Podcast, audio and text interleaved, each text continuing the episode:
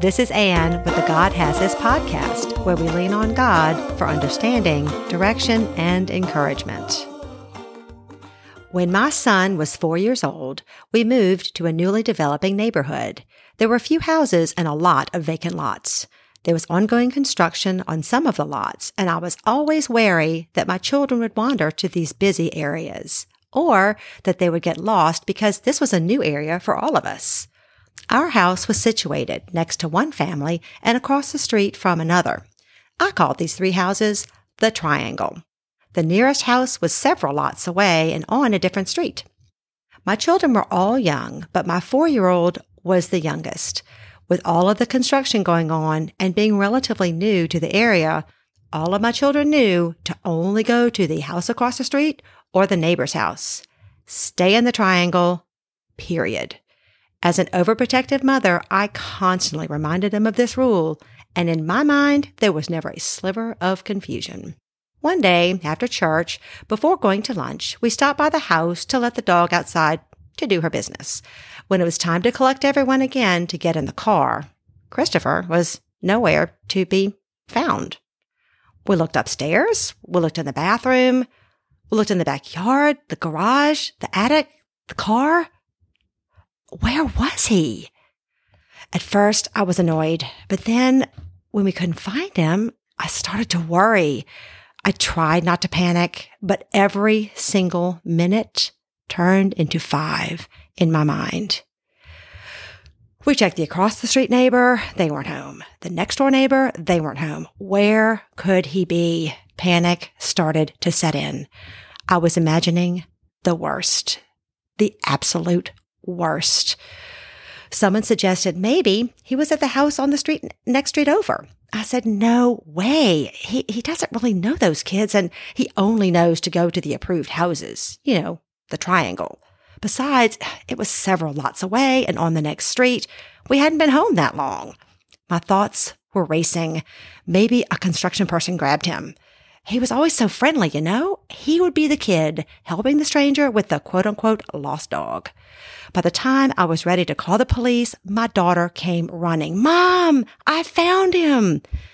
He had indeed been to the neighbor's house on the next street. You know, the one he wasn't supposed to go to without me knowing, and the one whose kids he didn't know that well? Yeah, that one. I was on the front porch waiting for him, in part aggravated for not following the rules, but mostly relieved. My heart was racing and beating outside of my chest with anticipation of seeing him and thinking, what would I say? Should I scold him for not letting us know where he was? Should I show him relief because he had been lost? I wasn't exactly sure of what I would say or how I would react. Now, Christopher was a curious little fellow with a shock of blonde curls and the bluest eyes you have ever seen. Cherubic, really. Once he got to the house and stood in front of me with those big blue eyes and that infectious smile, all I could feel was a deep sense of calm and unconditional love. I looked at him, tears forming and welling up in my eyes, and I asked him, Where have you been? I did not know where you were. He just looked at me with no hint of understanding of the panic that had ensued at his disappearance. He politely said, But, Mom, I knew where I was.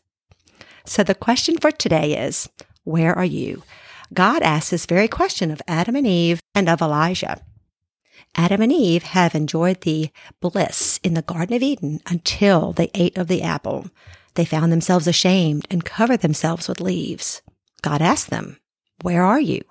Indeed, He knew where they were, but wanted them to discover for themselves the condition of their souls, and to realize the distance they had placed between them and God through sin. He wanted them to see that they could return to Him instead of relying on themselves. Elijah had honored all of God's instructions through directed isolation, famine, and uncertainty in provision, but trusted Him completely. He was focused and purpose driven. But towards the end of his journey, he was completely worn out and became disillusioned at the results he was seeing. When Elijah had wandered by himself to a cave at Mount Horeb, God asked Elijah, What are you doing here?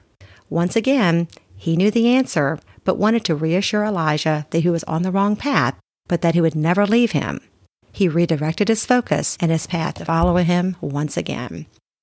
You see, he already knows where we are, but sometimes he asks us these questions so we can search within ourselves and discover the state of our souls, to be honest with ourselves and seek his guidance. So, where are you today? What are you doing there? Are you like Adam and Eve, the ones who have left his presence in order to follow their own desires? Do you find yourself in a place, circumstance, or situation that seems impossible to climb out of?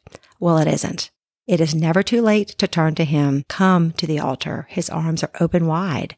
He will always welcome you home with a robe and a ring, just glad you have returned and with rejoicing. Or maybe you're in a fog with no clarity and you find yourself sympathizing with Elijah who is sitting in a cave waiting to die. Bad news, things out of your control, or just a general malaise may be on your plate right now. You are feeling numb and without purpose.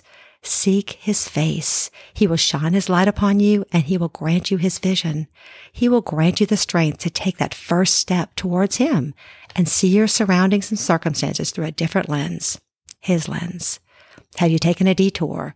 One that involves straying from the path he has marked for you. The choice to venture may seem familiar and welcoming at first, but after a time becomes ever so distant from his teaching and direction. A slow departure at first that has turned into a place so far you aren't sure how you got there. Anyone?